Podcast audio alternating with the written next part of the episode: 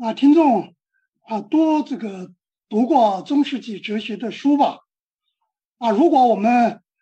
啊翻开一本中世纪这个哲学史啊，我们就可以看到啊，它的时间的跨度啊是不一样的。啊，早期的啊中世纪哲学史的这个经典啊，包括一九二八年啊出版的。这个德文的啊，伊布维希的啊《哲学史纲要》第十一版的啊第二卷，它就是由啊这个盖尔啊他主编的《教父哲学和经验哲学》啊，还有一本啊权威性的这个中世纪哲学史呢，就是一九五五年啊吉尔松。啊，他写的啊，中世纪基督教哲学，啊，这两本书呢，都是从啊二世纪的啊教父哲学开始的，啊，时间是比较长，啊，但是呢，啊，近来西方出版的啊中世纪啊哲学史呢，一般它都是从啊公元六世纪的啊波尔外修开始。啊，早一点的呢，啊，就是从啊五世纪的奥古斯丁开始，啊，当然这个啊时间呢，啊也不算短了，啊，只是比啊这个较长的要相比要较短一点，啊，中世纪哲学的时间的下限呢，一般它都啊这个结束于啊十四世纪啊这个奥康的时代。啊，我在嗯一九啊九四年出版的《基督教哲学一千五百年》呢，啊是一本长啊中世纪哲学啊，它包括从二世纪开始的啊教父哲学，从十一世纪开始的经验哲学，以及从啊以及这个十五到十六世纪的啊晚期的。中世纪哲学，那我为什么要写这个长中世纪的哲学呢？啊，我的主要理由呢有两点，啊，第一呢，啊，较短的中世纪哲学，它是采取了啊世界史的分析，它把西罗马帝国的灭亡当做中世纪的开端，把这个文艺复兴的兴起呢。当做啊中世纪的这个结束啊，但我认为呢，啊这个哲学史上的啊中世纪呢，它是一个中间的时期啊。所谓中间呢，是吧？它就是啊上层这个古代哲学的啊余序，下开啊近现代哲学的先河。所以它是啊夹在啊古代哲学和近现代哲学啊中间的啊一段这个啊哲学史啊如果没有啊这个教父这个哲学他所反对的或者所吸收的古希腊罗马这个哲学呢啊那么这个短这个较短。中世纪哲学呢，它几乎是不可理解的。比如讲啊，从啊这个波爱修开始，是吧？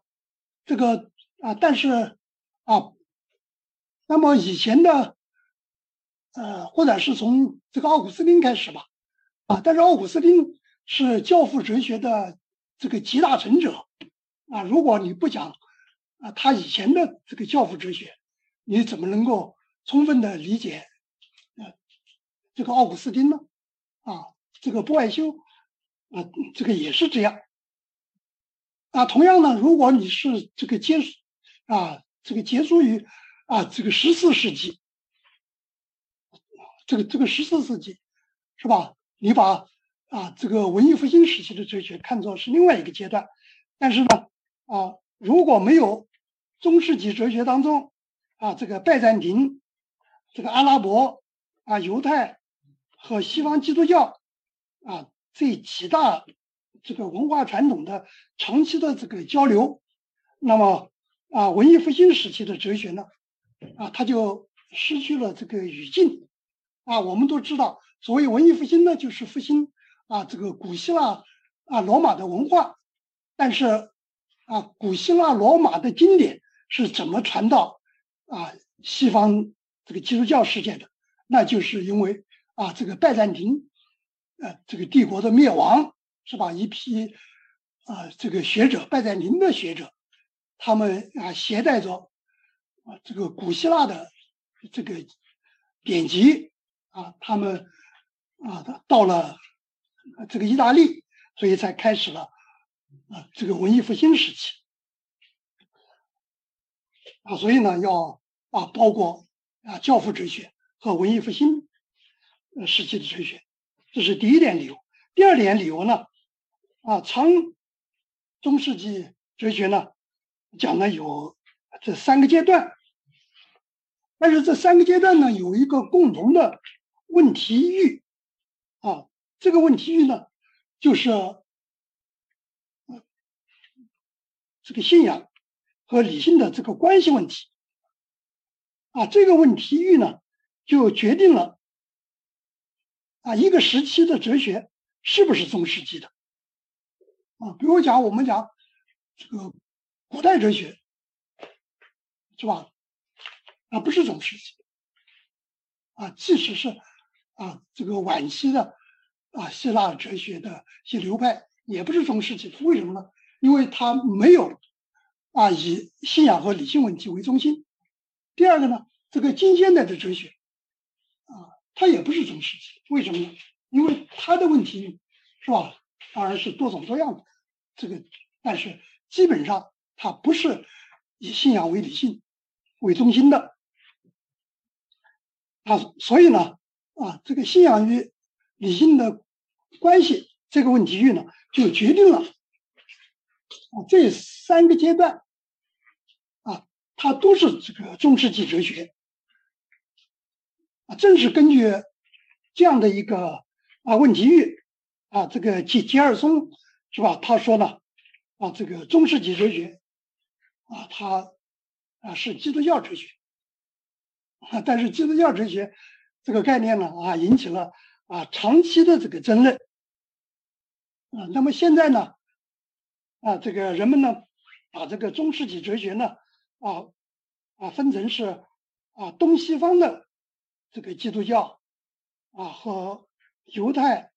啊这个阿拉伯啊几个传统啊分成这几个传统，它不仅仅只是啊西方的这个基督教传统啊，那么呢啊他们就认为呢啊把这个中世纪哲学啊称为啊基督教哲学呢啊是不合时宜的啊，但是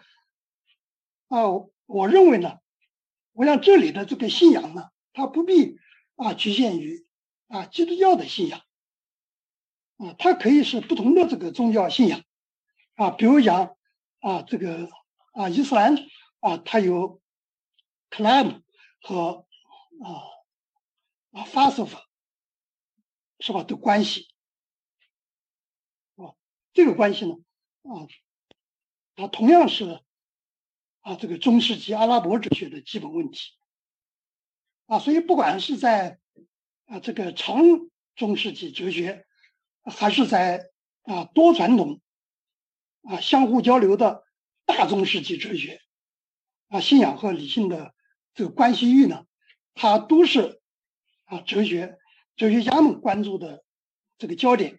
所以呢，我今天呢就选择了啊中世纪啊哲学的。信仰和理性啊，这么一个主题啊，我们在啊这个谈到这个主题的时候呢，我们就不能够不啊那谈到啊这个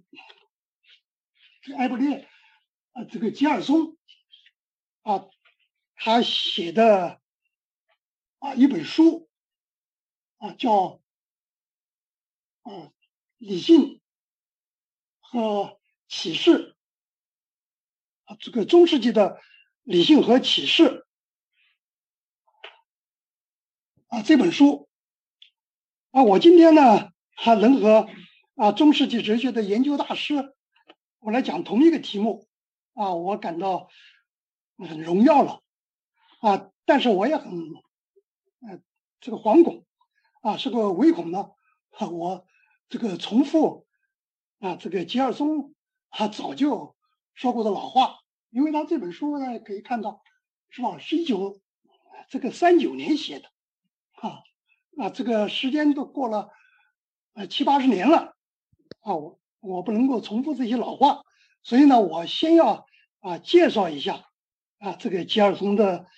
啊这个观点，啊，那么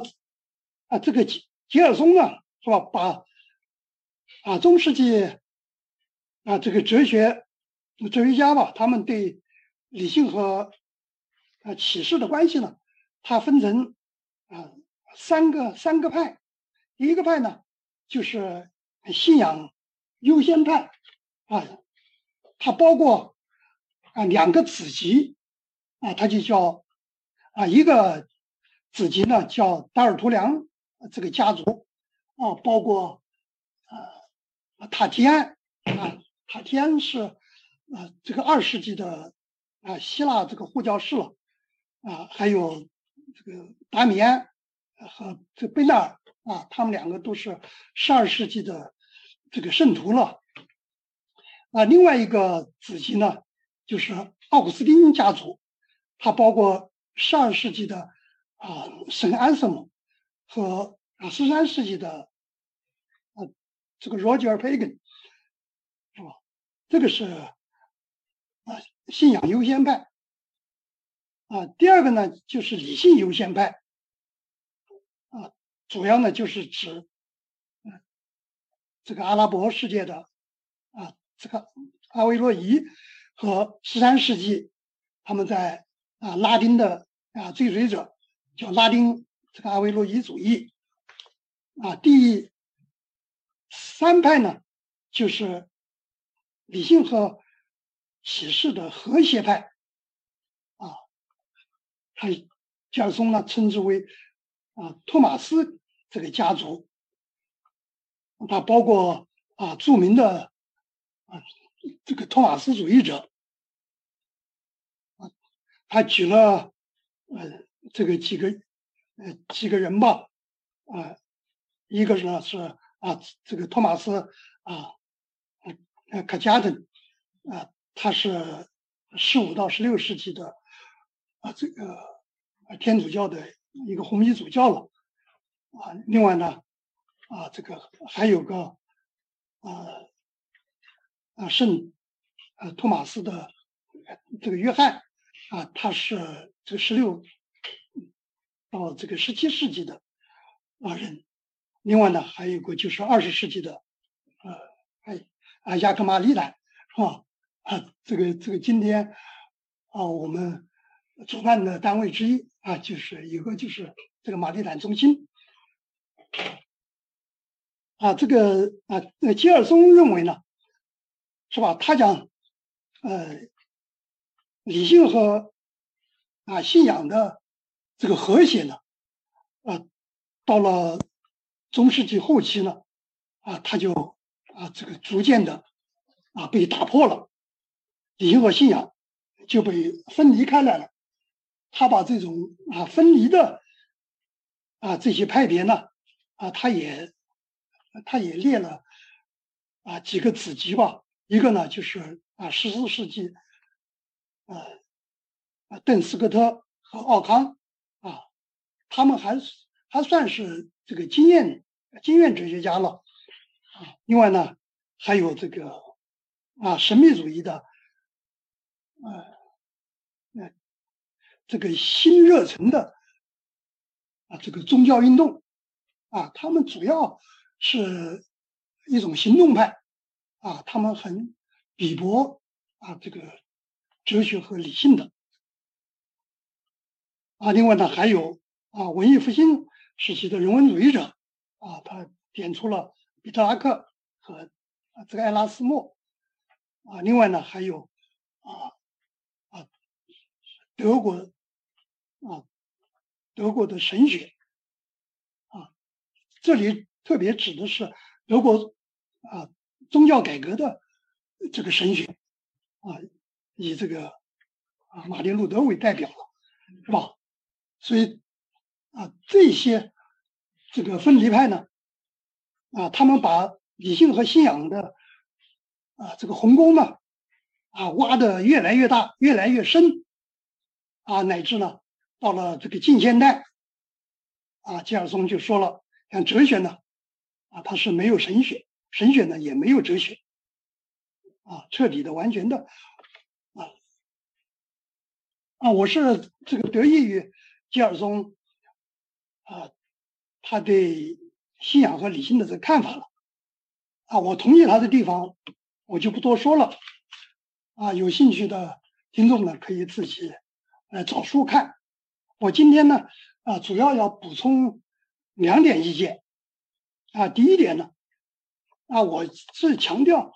啊，信仰和理性的关系是一个问题域，啊，这个领域呢，意义它是。极其的广泛的，是吧？我们已经讲到了宗教信仰，它的类别就不一样啊，它包括啊东西方这个基督教，包括啊这个伊斯兰教，包括犹太教的信仰，这个类别就不一样啊。即使就是在基督教呃这个啊信仰的内部，是吧？它启示，当然我们讲它是圣经。就写在圣经里面，但是对圣经啊，它经文的这个选择，以及对啊圣经啊解经啊它的啊权威性、权威性都有很大的啊伸缩余地。啊，这个是从啊信仰的领域来讲，再从这个理性的领域来讲。啊，我们下面可以看到，中世纪啊，它的理性呢总是希腊哲学的理性，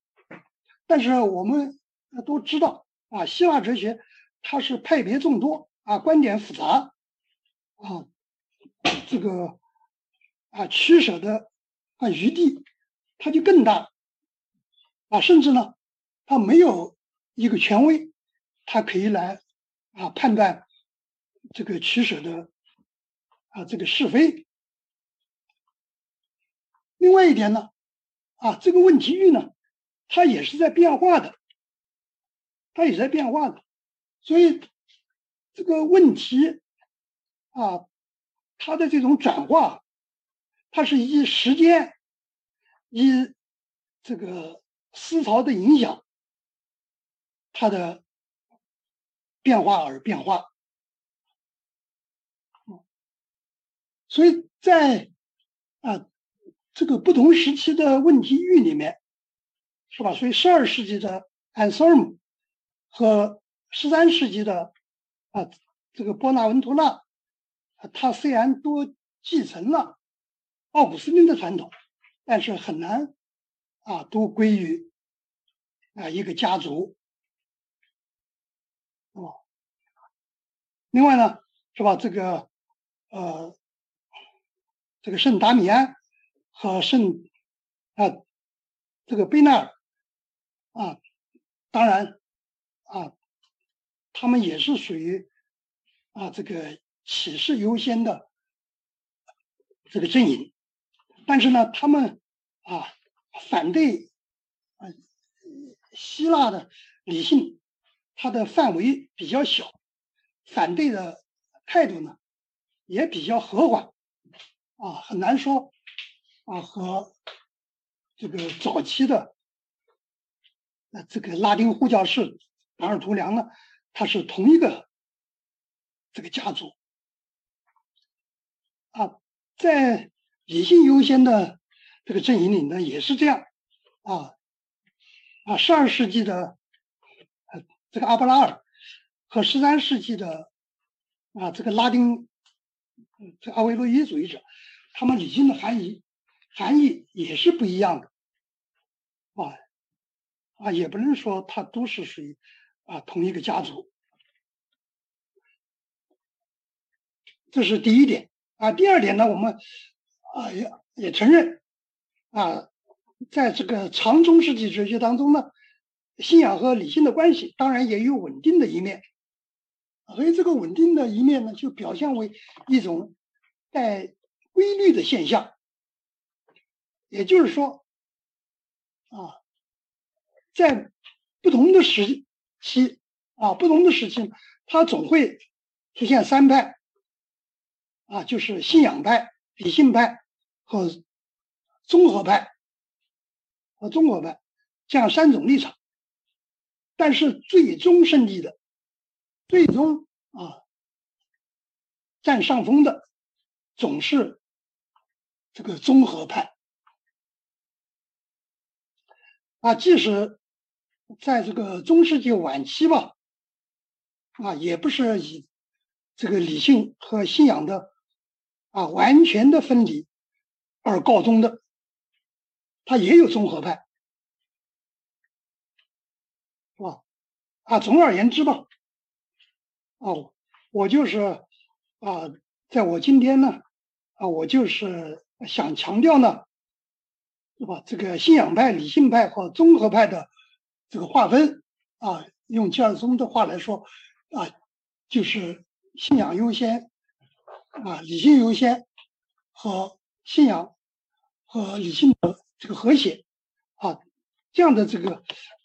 呃划分呢，它不是一个静态的模式，而需要在特定的时，在特定的时间和特定问题的语境当中来加以分析。啊，这种分析呢，可以说是历史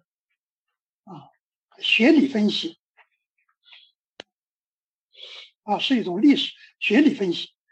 啊，所以在接下来的这个时间里面呢，啊，我就是在啊啊长中世纪哲学吧，在这个长中世纪，我把它啊分为啊四次大的争论，在这个呃在这样的这个语境当中呢，啊，运用历史呃学理分析的方法来阐明呃信仰和理性的关系。这个第一次这个争论呢，它是在教父时期了，啊，它围绕的问题呢，就是如何对待这个希腊哲学。早期的这个基督徒呢，他是为啊基督教的合法权利，他理直气壮的啊进行抗辩。所以最早的这个教父呢。他都是护教士，啊，这些护教士呢，他们面对着啊罗马官方的迫害和希腊这个哲学家的这个文化歧视，啊，是吧？那像啊这个德尔图良，他就大声的疾呼，他讲雅典和耶路撒冷有什么关系？啊，像学员。啊，就是这个雅典的学员呢，啊啊和雅典的学员和教会啊异端啊和基督徒之间有什么协调啊？还是说他要让这个斯洛亚派柏拉图辩证法啊和基督教相混合的企图，这个滚开吧！啊，我们有了这个耶稣基督。之后，啊，这个不再需要啊奇异的这个争论，在欣赏了福音书之后，不再需要探索啊，这个啊达尔图良啊，他反哲学的这个态度呢，可以说是非常的啊这个激烈，但是不是可以理解的啊。第一个，我要看到当时的这个环境。啊，这个啊，当时啊，这个啊，这个德尔图良呢，把这个当时的环境呢，啊，用一句话来说了，他就讲烈士的鲜血啊，浇灌了教会的这个种子是在这样激烈对抗的这个环境当中啊，那么这个原教旨主义啊，它通常是啊护教士的一个武器。这个，但是另外一方面呢，啊，德尔图良的呼叫他也是理性的。不过我们啊，公正的来看他的著作呢，啊，也不缺乏这个说理充分、论辩严密啊，注重证据啊这样的一些啊哲学风格啊，即使他在啊反驳一些这个希腊哲学家时候。他往往也自觉和不自觉的啊，运用了他自己所比驳的啊，这个希腊哲学的啊，这个一些观点啊，比如讲啊，他啊，为了替啊这个基督教啊个人灵魂不朽这样的这个教义辩护呢，他就借用了啊这个斯多亚派关于气息的啊，关于就是。这个普留马啊，气息的这样的啊，这个学说啊啊，所以这个吉尔松把这个啊德尔图良和奥古斯丁都看作是同一个阵营的两个家族啊，这一点呢啊还是有道理的啊呃，这个这个早期，那么他的理性派是什么人呢？那理性派呢，主要就是啊，这个诺斯底这个异端啊啊，这个希腊文啊啊，这个 Gnostic 是吧？它是啊，这个来自于啊这个 Gnosis 啊 Gnosis，它的原意就是有学问啊，有理智这个意思啊。这个柏拉图其实最早就使用了这个字。所以它区别了这个 gnostics，是吧？就是理智的和这个 practice，就是这个实践的啊。这个是在他这个政治家篇对话当中啊啊，他就他就已经啊提出了 not gnosis 这个呃这个术语，但是到了这个二世纪的时候。啊，这个新柏拉图主义，这个宗教化了啊，所以，gnosis 啊，已经变成了一种个人的、内在的啊、秘传的和通神的一个体验啊，这样的一种体验啊，从名义上说，是吧？就是从这个词义上说啊，我们讲的啊，这个。这个诺斯底派啊，他就是理性派，哦，啊，你要从这个字面上来翻译和理解，那么他就是理性派，啊，他们是全盘的接受了啊希腊的理性和宗教，啊，因为在二世纪新柏拉图主义，也理性和宗教啊已经不可分割了，并且呢，他们是按照新柏拉图主义。啊，他的一生三这样的一种啊造神的这个原则啊原则，他们就这个也臆造出啊，因为他们是基督教的异端嘛啊，他们还是使用了啊这个基督教的一套术语，他们就啊也臆造出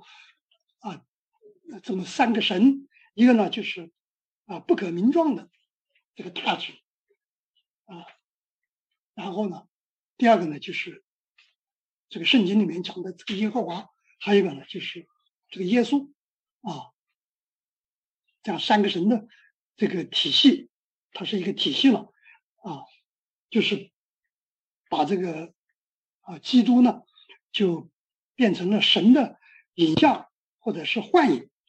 幻影啊，所以这种异端呢啊它。特别具有这个危险性，因为他们啊模仿这个福音书，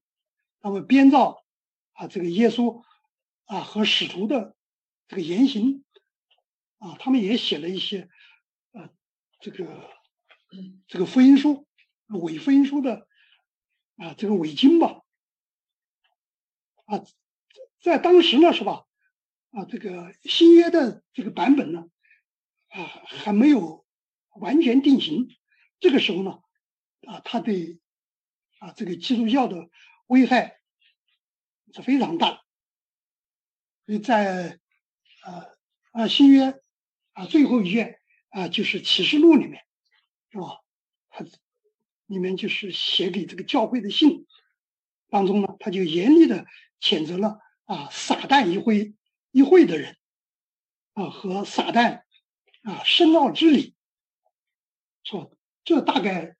啊，指的就是最早的啊这个诺斯底派。那么早期教父呢，对这个诺斯底异端呢，啊也都做过啊全面的这个清算，斗争是非常的这个激烈。那么奥古斯丁，那我们讲他是属于综合派的，啊，因为他所处的环境不同，啊，奥古斯丁的时代呢，啊，基督教已经取得了这个合法的地位，所以他对这个希腊哲学的态度就变了，他不像啊达尔图良那样啊全盘的否定，而是进行啊啊这个中庸的这个评估，啊中庸评估的目的呢，就是要和希腊罗马的哲学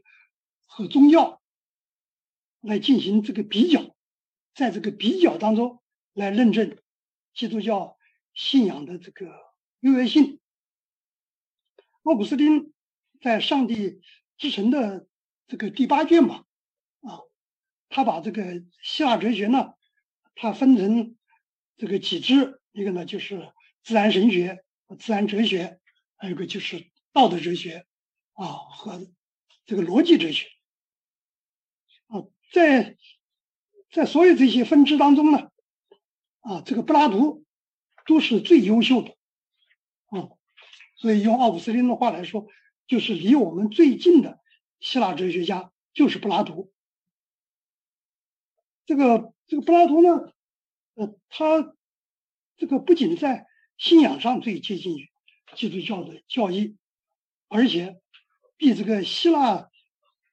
哲学的。任何其他的派别呢，都啊更有这个理性，但是呢啊，由于啊没有这个基督教信仰的那个指引，那柏拉图的这个追随者啊，特别是新柏拉图主义，那么他啊就陷入了偶像崇拜，那么。这个奥古斯丁呢，他是批判这个新柏拉图主义啊，不是因为啊他们啊是坏哲学，而是因为他们是啊坏宗教，和希腊罗马的宗教一样啊，而这个基督教比他们。优越，那并不是说啊，基督教比这个柏拉图主义有更多的啊这个理性的这个内容，这个而是因为呢啊，它是真正的宗教信仰啊，能够把啊。这个被坏哲学啊、坏宗教啊、坏宗教外壳啊啊包裹的啊，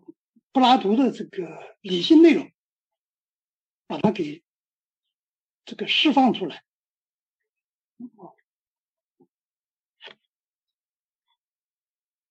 啊，就是说呢，是吧？这个基督教呢，它不是否定。而是这个拯救新柏拉图主义。那这个里面我们可以举很多例子了，是吧？啊，我们啊就举一个例子，是吧？比如讲啊，这个奥古斯丁呢，他就在啊这个原罪啊，这个原罪是基督教的这个启示或信仰，他就在这个啊原罪啊，他作为这个前提啊，那么他呢就是啊吸收了这个新柏拉图主义的创始人这个啊普罗提诺，普罗提诺他是。关于恶下了一个定义，啊，恶是什么呢？恶就是缺乏，啊，恶就是缺乏，并且呢，啊，奥古斯丁呢，他做出了更细致的这个理性的论证，啊，那我们都知道是吧？这个呃，这个亚里士多德，呃，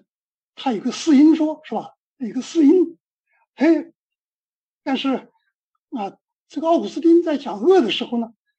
他又增加了一个叫缺乏因，啊，缺缺乏也是一种原因。他讲呢，恶呢，它没有动力因，啊，只有这个缺乏因，啊，因为恶呢，它缺乏善的形式，它缺乏善的形式，它不是由善。所造成的，而是从善的这个堕落啊，堕落是吧？啊，用我们现在的话来说啊，那恶就是一种平庸的啊，就是一种平庸的恶。我们现在来看第二次争论，第二次争论呢啊，是发生在经验哲学的这个诞生期，就是十一到十二世纪了啊，这个争论的。呃，这个问题呢，就是辩证法能不能够应用于神学？啊，我们首先要解释一下，中世纪讲的这个辩证法，既不是这个柏拉图的对话法，啊，也不是啊现代意义上讲的那个辩证法，而是亚里士多德讲的那个辩证推理。辩证推理啊，亚里士多德呢，他把逻辑的推理呢，包括啊。证明的推理和辩证的这个推理啊，证明的这个推理呢，就是从前提到结论的啊，这个三段式推理，这个这个推理了，是吧？啊，但是呢，证明它只能证明啊前途为真，那么结论必然为真，但是它不能够证明前途啊前提。它也是真的，而这个辩证推理呢，啊，就是要对前前提前提啊是否为真来进行这个推理，啊，他把这个啊前提呢，前提的肯定和否定，是吧？前提和啊肯定和否定的这个答案。啊这两个呢，两种答案它都啊加以推理。如果其中啊一个，其中一个它是自相矛盾的，或者和这个经验它是明显的这个不符的，不符的，那么另外一一个呢啊，它就必然为真了。所以在这里呢，是吧？这个。呃，这个信仰派呢，是吧？信仰派他们反辩证法啊，并不是啊反对这个经验教育当中的修辞语法啊和这个逻辑这样的一个一些科目，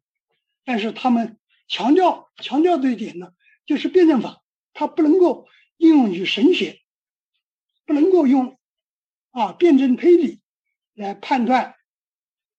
啊信仰的这个教义啊是否为真？像这个呃达米安，达米安，他认为呢，这个辩证法呢是依靠逻辑的规则啊独立的啊运用理性的一种方法啊，他这个不依赖。这个启示和信仰而这个运用辩证法的这个能力呢，也不是上帝赋予的，啊，这个达米安甚至说呢，啊，他讲，啊，第一个，啊，辩证法和语法的这个教师呢，啊，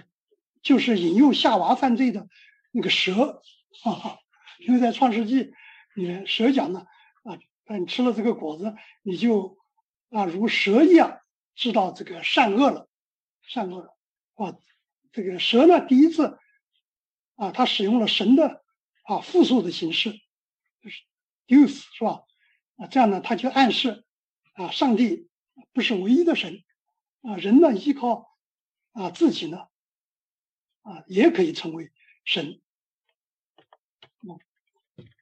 这个这个达米安用这个例子，他就是想说明，他讲人的语言当中呢，包含着误导信仰的这个因素。啊，逻辑的规则是不能够用来表述啊上帝的这个行为的啊。辩证法相信逻辑规则，而这个啊神学呢，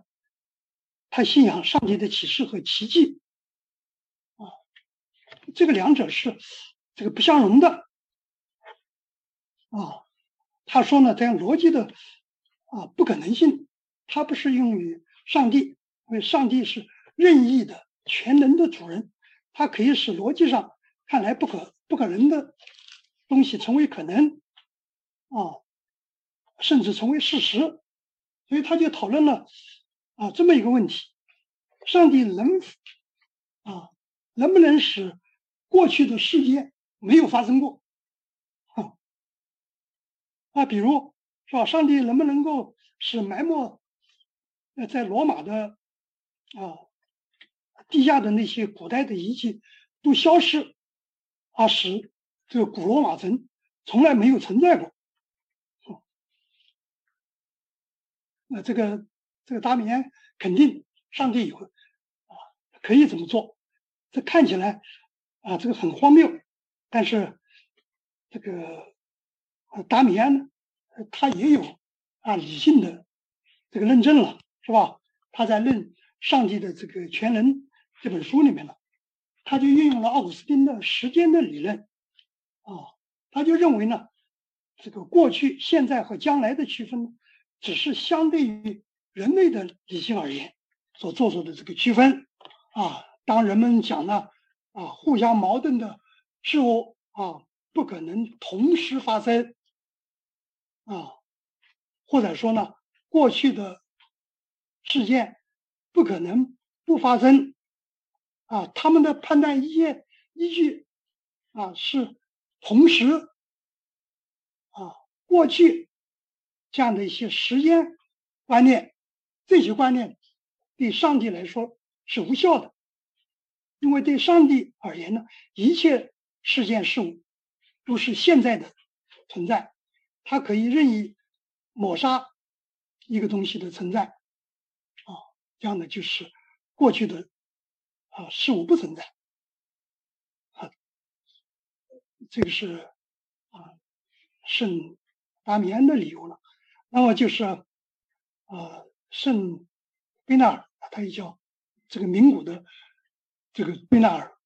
啊，他也并不完全排斥理性。但他不满意啊世俗知识当中理性和宗教情感的分离啊，他讲呢啊世俗理性当中的这种啊这个冷静的无情的理性呢，它不能够促进上帝的知识啊啊他在呃做他在这个悲谦。和骄傲的这个层次，这本书里面呢，他就说了，这样对上帝的热爱呢，啊，表现为悲谦的态度。悲谦呢分三个层次，一个呢是自卑，啊，第二个呢是啊仁爱，第三个呢是神话，啊，神话哦，是那个话，就是啊话，大家可以看看 PPT 啊。而这个卑谦呢的反面呢就是骄傲，骄傲呢就是要啊企图凌驾于他人之上，啊最终呢也是导致了对上帝的不公，啊这个信仰啊并不和理性相矛盾，哎，所以这时候他也做了一个限制，是吧？啊，因为呢信仰呢就是以卑谦的态度来运用理性。所以他的对立面应该是一种傲慢的理性，啊，在这个啊这个贝纳尔看来呢，嗯，像这个当时的这个辩证学者，啊，这个阿布拉尔和这个吉尔伯特是吧？啊，他们都是很著名的辩证学者，啊，他们有傲慢的理性，啊，所以坚持呢要指控他们的观点是异端。这个这个其实，嗯，其实呢是吧？呃，这个阿布拉尔和吉尔伯特，啊，啊，他们两个在呃哲学观点上是不一样的，啊，一个是温和的唯名论，一个是温和的这个实在论，啊，他们啊这种关于逻辑问题上的争论，并没有违反基督教的教义。这个这阿布拉尔。啊，他之所以要算作理性派，是因为他对权威意见的质疑。他认为辩证法之所以能够被啊运用于神学，原因呢就在啊在什么地方呢？就在啊神学家他信仰的这个教条和啊权威意见呢，他有不确定之处啊。他写了一本书叫《是与否》。这本书呢，他就列举了一百五十六个啊，这个神学的论题，每个论题呢，他都有肯定和否定这两种意见啊，每一种意见都可以从啊使徒和教父啊这个哲学当中这摘录出来的，都具有同等的这个权威性。所以这些论题呢，都涉及到根本的教义和信条啊，包括啊，这个上帝是否能做一切事情，啊，上帝是是否知道一切，啊，上帝在啊人类祖先被造的时候，啊啊人类祖先被造的时候，是不是有朽的？啊，亚当是否得救？是吧？这个彼得、保罗和其他使徒是不是平等的？啊，基督是不是教会的唯一的基础？啊，是否所有的人都被允许这个结婚，是吧？啊，等等嘛，啊，所以阿布拉尔在这些重大问题上呢，他都列举了是和否两种意见，但是他并不表明自己的判断。啊，所以讲是是和否这样两种啊问题的这个形式呢，并没有啊动摇。这个哲学和信仰啊，相反呢，它是这个啊神学呢获得了辩证神学的标准形式啊，像后后来这个啊经验哲学的经典著作，比如讲啊这个伦巴比彼得的这个真言四书，托马斯的神学大全是吧？它都包括论题和论辩两个部分。所以论题呢，就是列举出赞成和反对两种意见；所以论辩呢，就用逻辑分析和啊这个辩证推理啊证明呢啊其中一种意见它是正确的啊，另外一种意见它是错误错误的啊和和这个。啊，这个后来的啊，这个大全相比呢，啊，这个是是与否，可以说是辩证神学的第一本书，啊，它它只有论题这部分，而没有论辩这部分内容，但是啊，他用分歧的意见来表示啊是与否，是吧？来表示论题的性质，这样呢，已经啊这个满足了亚里士多德在《正位篇》里面他对辩证推理所提出的第一个也是最重要的一个步骤，也就是要合理的提出问题啊。这个阿布拉尔的口号是：若不首先理解，没有任何东西能被相信。而这个安塞尔蒙的口号呢，它是啊信仰，然后理解啊信仰，寻求理解。看起来好像是矛盾啊，但实际上他们两个人讲的理解是不一样的。阿布阿布拉尔讲的理解呢，是对。词语意义的理解，而这个呃安塞尔蒙的这个理解呢，是一种逻辑证明的知识，逻辑证明的知识，所以啊，这两者啊，这两种的提法啊，不一定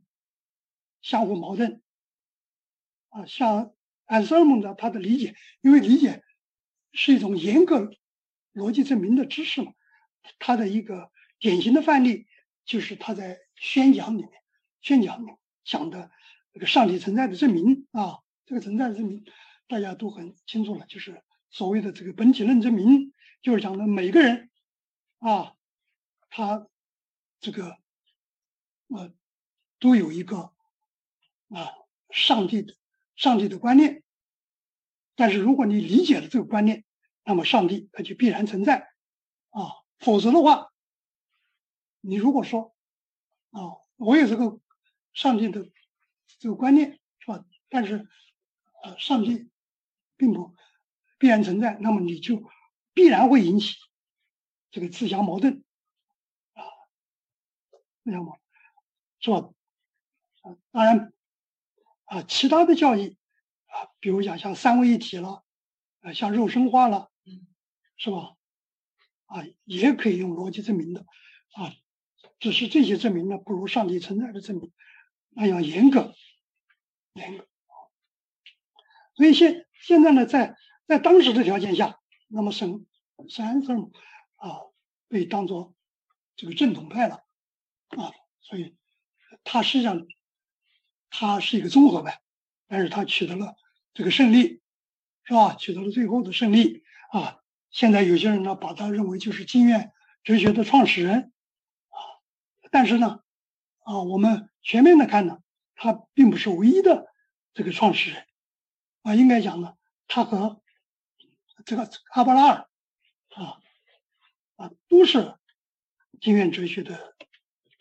这这个奠基人。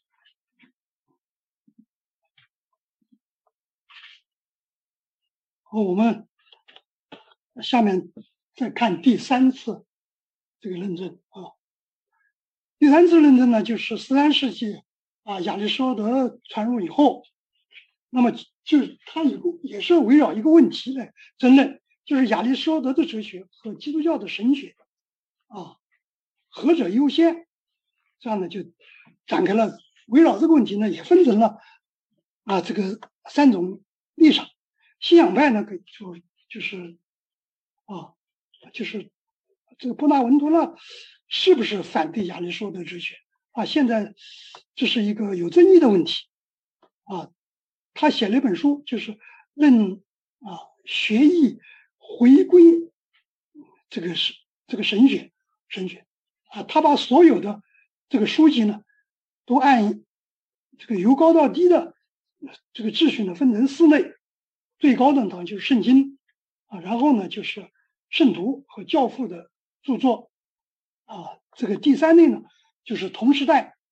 啊这个神学家啊写的这个大全啊，最低类的呢就是世俗学者的啊这个这个学艺啊，所谓学艺就是那个七艺了，中世纪的七艺，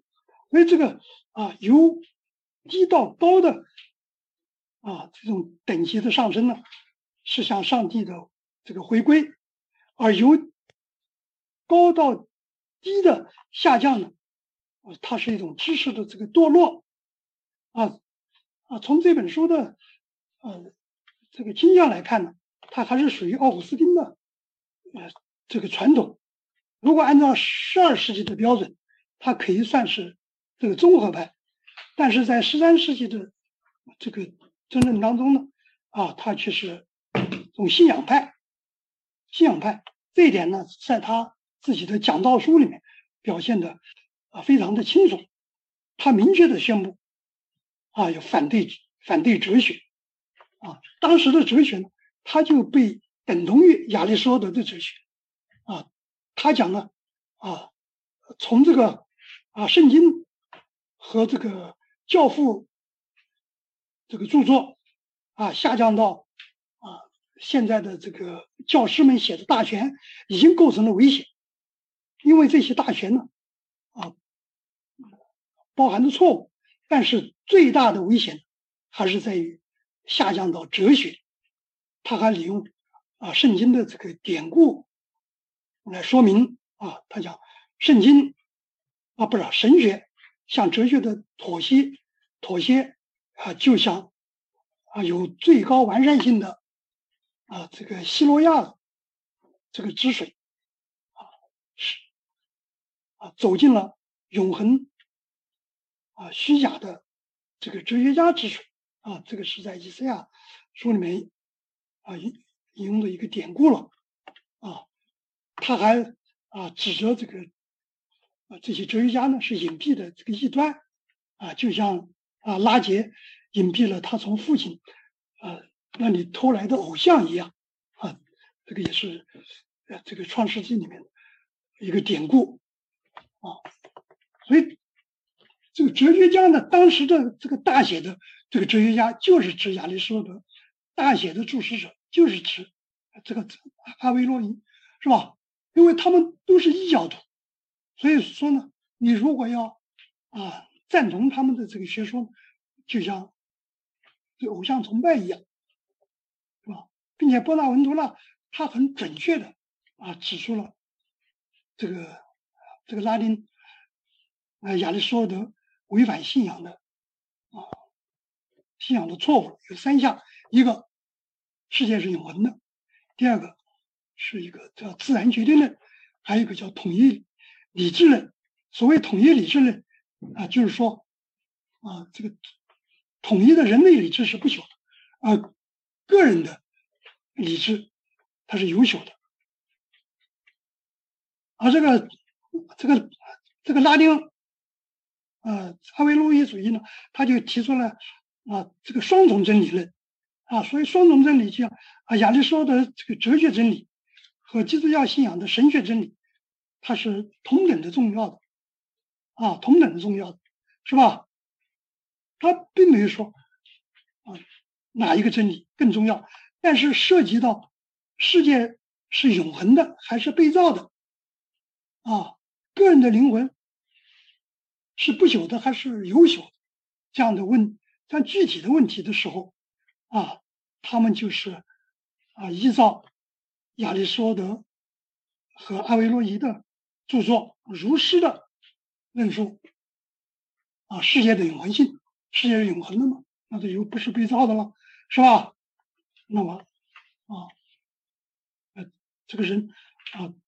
这个统一的啊，这个人类理智的不是不朽的，那么这个人的理理啊，灵魂就是有朽的了，是吧？他们只是啊，如实的啊，摆出了。这些论证，但是闭口不谈，是吧？这个相反的神学这个这个信条，那么这个时候在在巴黎大学的医学院，是吧？他的他们教师的代表，这个布拉邦的西格尔和这个大西亚的这个布爱修，啊，就是为此呢就遭到了谴责。实际上，他们只是在原则上一般的肯定亚里士多德哲学。他，他这个，呃，在这些问题上，在这些问题上，他们只是一般的肯，啊，这是肯定了亚里士多这个哲学的理性，啊，他并没有啊公开的反对信仰。那么，呃，这个阿奎那呢，他在神学大学那一开始他就综合了综合呗综合了信仰和理性，是吧？他就认证哲学和神学都是以上帝为共同的研究对象，因此呢，可以讲他们都是神学啊。亚里士多德这个哲学呢，呃，它可以称为是自然神学，而基督教的神学呢，就是现在现在通常所说的教义神学。但是这两种神学啊，它都是科学，为什么呢？因为按照亚里士多德的说法，科学是一种演绎的体系，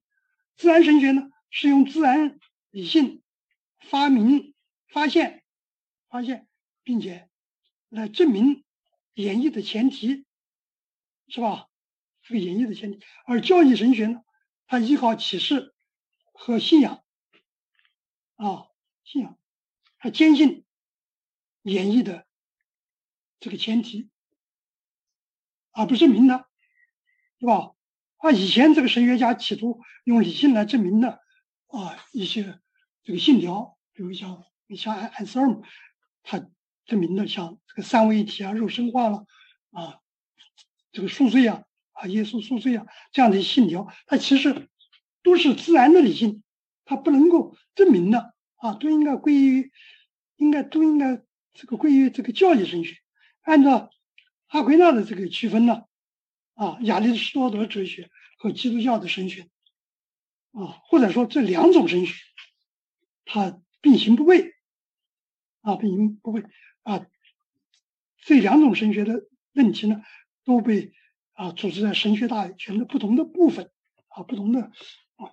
这个论题当中，这个这阿奎那和这个拉丁阿维。唯一主义呢，他的观点是有交集之处的，是吧？他关于哲学和神学的区分呢，啊，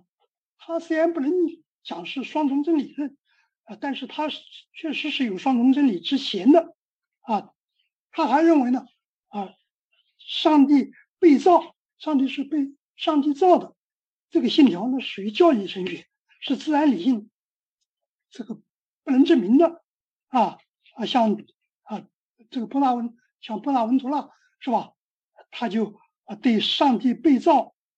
啊这样的信条呢就做出了证明啊这一点啊这个阿奎那是不同意的。但是另外一一方面呢是吧？阿奎那认为个人的灵魂不朽是自然理性可以证明的啊。他依据啊这个亚里士多德的啊灵魂观啊，他反驳啊西格尔。关于个人灵魂有朽的观点，所以在这些方面都表现了这个阿奎那的综合立场啊。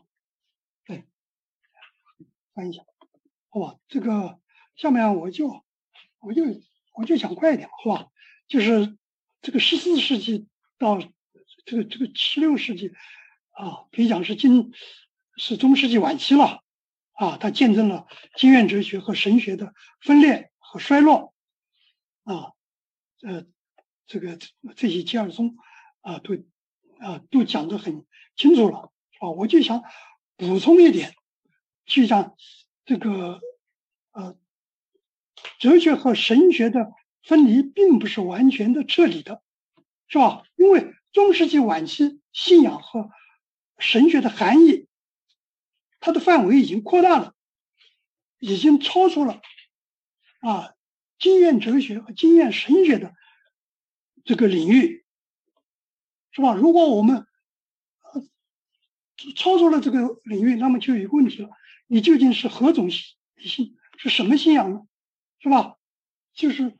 围绕着这么一个问题，我们可以用典型的案例来说明理性派、信仰派和综合派的区分。啊，那么理性派呢，可以就是啊，这个这个乔安乔安利皮科啊，乔安利皮科是吧？乔安利皮科可以说是啊文艺复兴的啊这个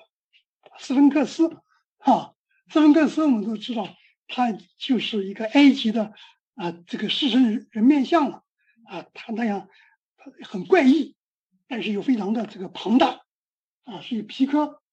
啊，他就是想把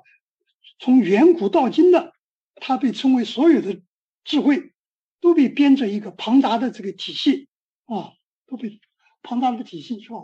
我我我就是讲啊，就就就是包括啊，就是这样的一些，我就就是就是包括这样的一些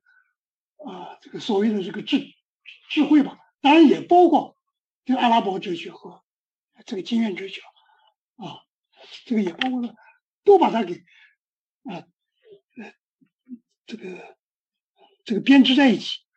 啊。这个编织在一起，并且呢，他还他还使用了一种这个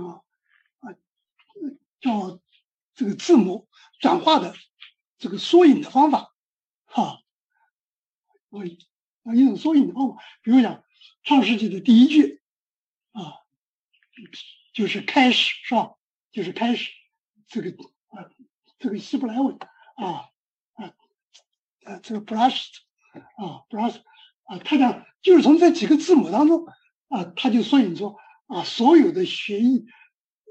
神圣、神圣和人类智慧的知识啊，这这个这个这个很怪异了啊。那么他的信仰派呢，那就是这个这个加尔文呢，是吧？哎，这个加尔文，加尔文是吧？他。啊，他是有做啊，他就是这个古典学和人文主义啊，这个教育的这个啊出身，他自己也精通啊这个古典这个拉丁文和希腊文，对不对？他虽然有丰富的啊这个古典文学和哲学的知识，但是他对啊，但是他对希腊。啊，文化的态度，和这个这个德尔图良的态度实际上没有什么根本的这个区别，啊，所以他写写了这个，嗯，这个基督教义了，呃，这个基督教要义，啊，嗯，这个这本书了，啊，这个这本书里面呢，大量的引用了，啊，古代的这个经典作家，但是目的是为了，啊，批判他们，批判他们，啊。来反衬啊，唯有圣经啊，他的信仰啊，我举了一些例子啊，我举例哇，那我在这里就放在这啊，大家有的时候可以看看，有问题再提出来。那么他另外还有一个综合版，其实也有综合版，综合版啊，我认为不是像啊这这个吉尔松啊他所讲的是。这个基督教啊，这个人文主义里面的啊那个分离派是吧？就是这个埃拉斯莫啊，这埃拉斯莫他是信仰与理性的综合的这个典范。他写过一本书叫《基督教士兵手册》。他讲基督教呢，它的本质就有两条：第一个呢，就是以圣经的知识为武器啊，要和生活当中罪恶进行啊无休止的斗争。第二个呢，就是要关注内心对上帝和邻居的爱，啊，而不是要关注外在的啊这个啊崇拜活动啊。他认为呢，异教徒啊，包括啊这个柏拉图主义者、斯多亚派啊，他通常都是优秀的这个道德教师啊，优秀道德教师是吧？他另外他在圣经这个希腊文、拉丁文。对照本的前言当中呢，他自称呢，啊，他他的思想他的思想呢，呃呃，是把信仰和学问融合在一起的啊，基督的哲学，啊，基督的哲学呢，它就是福音书的朴素的信仰，啊，啊，这个朴素的信仰，是吧？他他还讲了这么一个故事，他讲在一次海滩事故当中，让船上的人呢都惊慌失措。祈求保佑啊，要承诺这个报答。只有一个母亲呢，她保保持着平静和这个尊严，怀抱着孩子，默默的祈祷。最后呢，只有他这个得救。所以他有一句名言，他圣苏格拉底啊，苏格拉底被称为圣徒，圣苏格拉底为我们祈祷，可以说是一个基督徒对一个异教徒啊道德的一个最高的这个评价评价。所以我们可以看到啊，这个在拉斯莫的啊这个基督教信仰是和一切古代的圣贤发现的真理它是相通的啊，他反对宗教的狂热和专制主义，主张要通过教育而不是通过强制手段来改变人们的这个这这不良生活，是吧？啊，这个虽然他考证编辑的啊。这个这个这个希腊文这个对照本圣经是路德的这个德文圣经的这个母本，在这个意义上，路德啊，这个吉尔松讲路德啊是埃拉斯莫的学生，但是啊，埃拉斯莫啊这种啊温和的啊理性主义和啊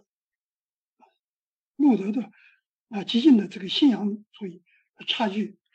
太大了，所以酿成了他们在自由意志方面啊这个问题上的这个激烈的争论。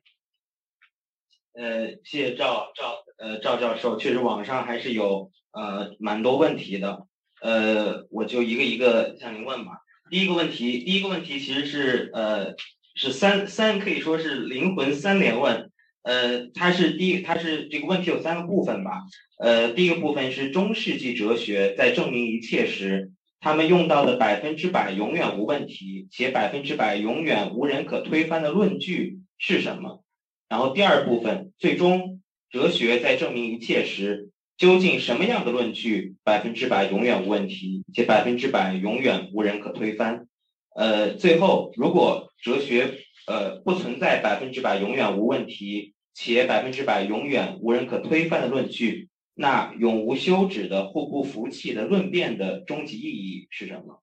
这是他的一个问题的第三部分。哦，我我一讲嘛，首先啊，我是讲在不管在在中世纪哲学当中啊，甚至在中世纪神学当中，都没有一种百分之百啊。这个这个永远的，啊，这个没有问题，是吧？所以他才需要这个认证，他才所以才需要认证，对不对？这个是，那么他的论据是什么呢？那么这个论据是什么呢？那么对于这个大多数这个哲学家来说。他的这个证据，它是来自于两个方面。第一个是来自于权威的意见啊，当然这个里面有问题，是吧？这个里面为为什么讲它不是百分之百这个问题？就就像这个拉波尔的这个阿波拉尔讲的样子，对不对？你即使是啊对圣经的解释，因为圣经有很多这个条文啊，你引用哪些条文呢？啊，那个这个吉尔松他就说过，他讲这个达尔图良，他引用的就是这个圣保罗啊，他在罗马书和那这个哥罗西书是吧？书信里面。里面讲的那几句话，他讲这个啊，呃，就是警告世人不要受到这个世间的哲学，世间的哲学，在我们中文这和合本里面被翻译成世学的小学，是吧？实际上是是是哲学啊，是 philosophy，不要受到他们的这个诱惑，等等等等啊。这个金二龙就说，他讲如果。啊，圣经里面只有啊德尔图良所引用的那么几句话，那么就没有这个基督教哲学，是吧？但不是这样啊，这个呃，这个在在这个圣保罗啊，他在这个他在这个罗马书里面，他也他也说过，是吧？他不是他在这个使徒行传里面。他就他就说过，他叫你们啊，这个希腊人就是这个希腊人讲的这个未识之神，未识之神就是就不能够认识的这个之神呢，和我们啊这个基督啊就是被钉在十字架上的这个基督，实际上是同一个神啊。他这个他在罗马书里面他也讲过啊，他讲人啊凭着自己的良心啊也可以啊这个这个是。也可以写出这个上帝的存在，对，他也讲过这样的话，是吧？我们看到这样的话，那当然这个，这个意思是不是相对立的？那就需要解释了，啊，你看我们也可以找到有不同的解释，啊，有奥古斯丁传统的解释，有这个亚里士多德主义的这个传统的这个解释，啊，包括教父的解释，他可能都有不同的解释。都有是和否否啊，这两种这不同的意见，对不对？所以，所以在在这个问题上，这这是一个，所以我们讲，所以光有这个权威意见的这个证据还是不够的啊，所以我们还需要理性的这个论据，理性的论据啊什么论据呢？一个就是。啊，理性可以严格证明的啊，就是一种用这个演绎推理的方法来证明的。啊，就像啊，这个安姆的那个本体论的证明，还有呢，是吧？就像嗯，这个这个托马斯是吧？他啊用的这种啊。这个辩证推理的，他充分的考虑到是和否两个方两个方面，然后再证明为什么啊事实对的啊否是错的，或者反过来说否是错的，事实对的，对吧？然后他这个就是一种理性的证明啊，但是我们也，但是我们也。你要看到，就是按照托马斯这个说法，就是不是所有的教义都可以用理性来证明，就你还有一些你还必须只能靠这个啊圣经的启示来来接受的，不一样。这个世界是永恒的，它是被造的啊。这个问题在其实，在呃在康德那里就已经提出来了。这个康德讲是吧？如果讲讲世界，如果是如果是永恒的，是吧？那么就好像是这个正体，对不对？如果讲世界是被造的，啊，那就是反题，那就是像这个正题和反题，是吧？它它都是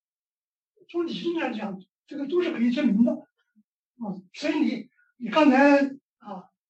因为听众们提出最后一个问题：如果这么永无休止的啊，永无休止的这个这个争论下去啊，最后这个哲学它到底怎么把它进行到底啊？我们讲，这个我们做哲学嘛，现在讲做哲学要要把哲学进行到底，那么那那么底在哪里？底不是一种。它有两种，它有三种出路。第一个呢，就是说正反两面啊，这个这个都对，这样就走上一种怀疑派啊，就是没有真理啊，走向那种相对主义或者是虚无主义啊。这个第二种呢啊，那就是永不休止。但是这种永无休止，它实际上也不是啊，实际上是一种无穷，实际上是一种无穷倒退啊，这个是一种恶循环。按第三种论证，第三种论证，就是你一定要要有一个信念，是吧？现在我们这个现在知识论当中，是吧？有一篇很短的一个论文，就是这该帖，是吧？啊，现在我们在网上可以看看，其实该帖这个论文非常。非常短，他用分析哲学的方法说，那什么叫知识，知识有三个定义。第一个，第一个定义就是我相信他。第一个，第一个就是我相信他。第二点，进一步，我相是吧？我知道他啊，我知道。第三个啊，我知道的这个命题是可以证明的，是吧？是可以证明的。所以你这个啊，信念必须是第一个啊。如果你你你讲我知道一个东西，我可以证明一个东西啊，这个但是我都不相信它，首先我都不相信它，那那你不就是釜底抽薪了吗？是吧？好，我就简单回答你。啊，谢谢赵教授。请问，如果想进一步了解中世纪哲学，可以推荐一些书吗？谢谢老师。啊。这个这个推荐的书很多，当然我当然我一开始就讲了几部，就就是两部那个经典的经典的著作了啊，就是呃就是盖亚啊和这个吉尔松啊，这个盖亚是呃那本书呢，它是德文的，还没被这个翻译成中文，但是非常这个经典的，很很有权威性的啊，这个这个吉尔松呢啊，已经他已经他一开始是法。你翻译成英文啊，因为就是现，就是我讲的那些教材，这这个教材哲学史啊，一般现在都是用分析的方法，就是比较强调语言哲学和逻辑的这个分析啊，这个分析，这个像这这个剑桥，呃，这这个剑桥大学他出的这几个系列。啊，像呃这个剑桥啊，呃这个剑桥这个中世纪呃这个这这些史啊，剑桥文艺复兴时期呃这个这些史啊，还有还有剑桥啊这个晚期中世纪哲学史啊，这些这些都是这个都是比较好。另外剑桥还还。出了一些关于中世纪的那个系列，或者讲这个中世纪文本啊翻译的那些系列。然后还有一个就是牛津大学那个这个教授，呃，这个这个 Marbury 啊，他写的中世纪哲学啊，中世纪哲学这这本书已经由呃这个吴连岳博士已经这个翻译成中文了。还有在这个北大出版社这个出版啊，它也是属于这个教版这个中世纪军事，它是从这个波爱修开始开始写的，呃，也非常的这个清楚，资料也非常的丰富，这些都可以来看，好吧？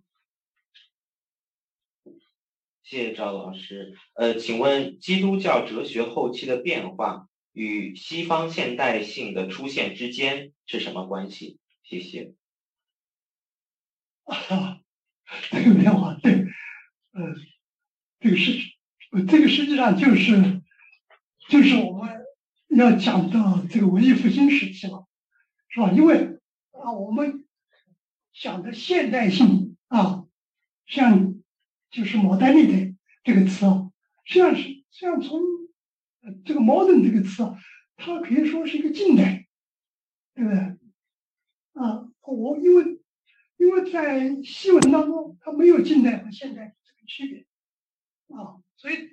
这个现代性它是应该是讲从十七、十八世纪就开始了啊，这个呃是这个近代哲学。那么这个近代哲学啊。他已经不是基督教哲学了，是吧？因为他的理性已经转型了，他的理性已经超出了啊这个经验哲学的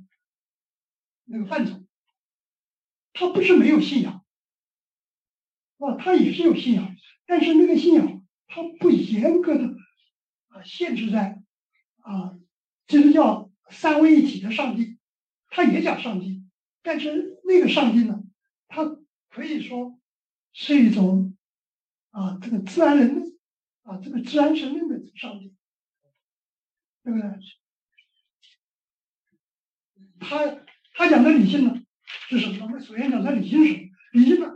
就是和近代自然科学相结合的这个理性，就是数学和以数学和经验以实验科学啊，我们讲精确一点，呃，以数学和实验科学为典范的那个理性啊，那个才叫理性，不是这个所谓辩证法是吧？或者亚里士多德的那个理性呢？而这个信仰呢，我就想，那信仰是什么？啊，我就给你们举一个例子，是吧？比如讲啊，牛顿啊，这个牛顿他的经典著作是吧？是自然哲学的数学原理啊，自然哲学的数学原理，对不对？所谓自然哲学，他还是在讲自然哲学啊，自然哲学的数学原理就是指啊，实验科学和数学相结合，但是他不是没有信仰，在他这个在牛顿的这个经典力学当中，他需要一个不动的推动者，他要需要上帝的第一推动力，对不对？但是这个这种上帝作为第一推动者的那个上帝，那是在亚里士多德那里就有了，他不是上帝的。不是三位一体的上帝，那这个其他的也是一样，比如讲这个斯宾诺萨的上帝是啊，笛卡尔的上帝是什么？啊，还有呃，这个贝克莱的上帝是啊，康德的上帝是嗯，他他不是没有上帝啊，但是那个上帝的含义多变了。当然，他们这些哲学家的这个理性，它的含义也是不一样的。嗯，请问赵老师如何看待奥古斯丁对自由意志与上帝的关系的处理？啊，他就是，呃，这个在很多书里面都讲到了，他前后期是不一样的，是吧？他他前后期，他是讲这个啊。人的这个人的这个这个自由选择嘛，是吧？所以我们现在就不讲自由意志，讲自由选择，是吧？他可以选择善，也可以选择恶，嗯，像这个，你即使你你选人自由选择啊，他是为了他是为上帝的公正服务的。是吧？因为从伦理上来讲，它是按照一个道德判断，就是你不是你自由选择的东西，你就不需要对它负有责任，你也啊不需要为他这个付出啊，这你也不需要啊为之要受到啊奖赏或者惩罚，对不对？你自由你自由选择东西。只有你自己自由选择东西，那么上帝最后审判啊，他他的奖赏或者审这个惩罚，他才是公正的啊。否则的话，那上帝他就没有这公正可言了，对不对？这个是他，这个是他早期按照这这个道德伦理的那个标准啊。提出来的这个学说，但是后期，哎，他就讲到这个这个学说呢，是会被这个这个佩拉修主义啊所利用，是吧？所以他就变了啊，他就根据根据圣经的标准啊，根据这个保罗在这个罗马书里面这个说的那样，是吧？他讲，你人一旦犯了罪以后，就是亚亚当犯了罪以后。啊，他已经成了罪的奴，已经成了罪的奴仆了。啊，一个罪的奴仆，你怎么可能有啊自由选择啊善和恶的这这个这种能力，是吧？这个这个这种能力，是吧？所以啊，这样这个就不是自由选择的问题，而是你要认罪，要忏悔，要忏悔，我要要这个作为一个新人啊，很新啊，这个是他晚期的看法。谢谢赵教授，请问启示怎么应用到哲学上？怎么体现呢？启示从根本来讲，那就是圣经的启示了，是吧？因为按照基督教啊，其实伊伊斯兰教也是一样啊。伊斯兰教认为啊，不是像这这三大宗教啊，这个这个犹太教认为启示就是写在这个希伯来圣经当中啊，这个这个基督教就是认为启示是写在旧约和新约的啊，这个伊斯兰教认为启示就是写在。这个《可兰经》啊和呃这个这个先知书当中，是吧？这个启示，它有两种，一种当然就是一种文字的启示，啊，这些都是啊写在这个书当中的圣书当中这个启示。那你既然你是用文字写出来的嘛，那你就有一个理解的问题啊，就有一个解释的问题啊，啊，所以所以拉巴尔讲，啊，所以阿巴尔讲，如果你不先理解这些啊文字原意，那么你就没有呃这个启示可言啊，就这样讲也是这样讲也是也是对的，因为还有一种就是神秘主义的启示，啊，这个神秘主义的启示，他他当然他讲我这个虽然就是要读。这些圣书，但是读到这些圣书以后呢，我不是要靠理解这些字句的意义，而是产生一种这个灵感，是吧？这个所以这样的这种神秘主义呢，有的时候就很危险，它会走向异端，是吧？就跟这个诺斯底派一样，是吧？那如果讲你这个每个灵感，因为那，它都是。都是个人的，都是内在的，啊，都是内在。你讲，哎呀，我我读到这个经文的意思，哎呀，我忽然想到，哎呀，呃，这个上帝，上帝给我是这样的启示，对吧？这个上帝是是叫我杀人去，是吧？那怎么办？嗯，所以这个中世纪的很多异端，它都是以神秘主义的啊。这个面目出现，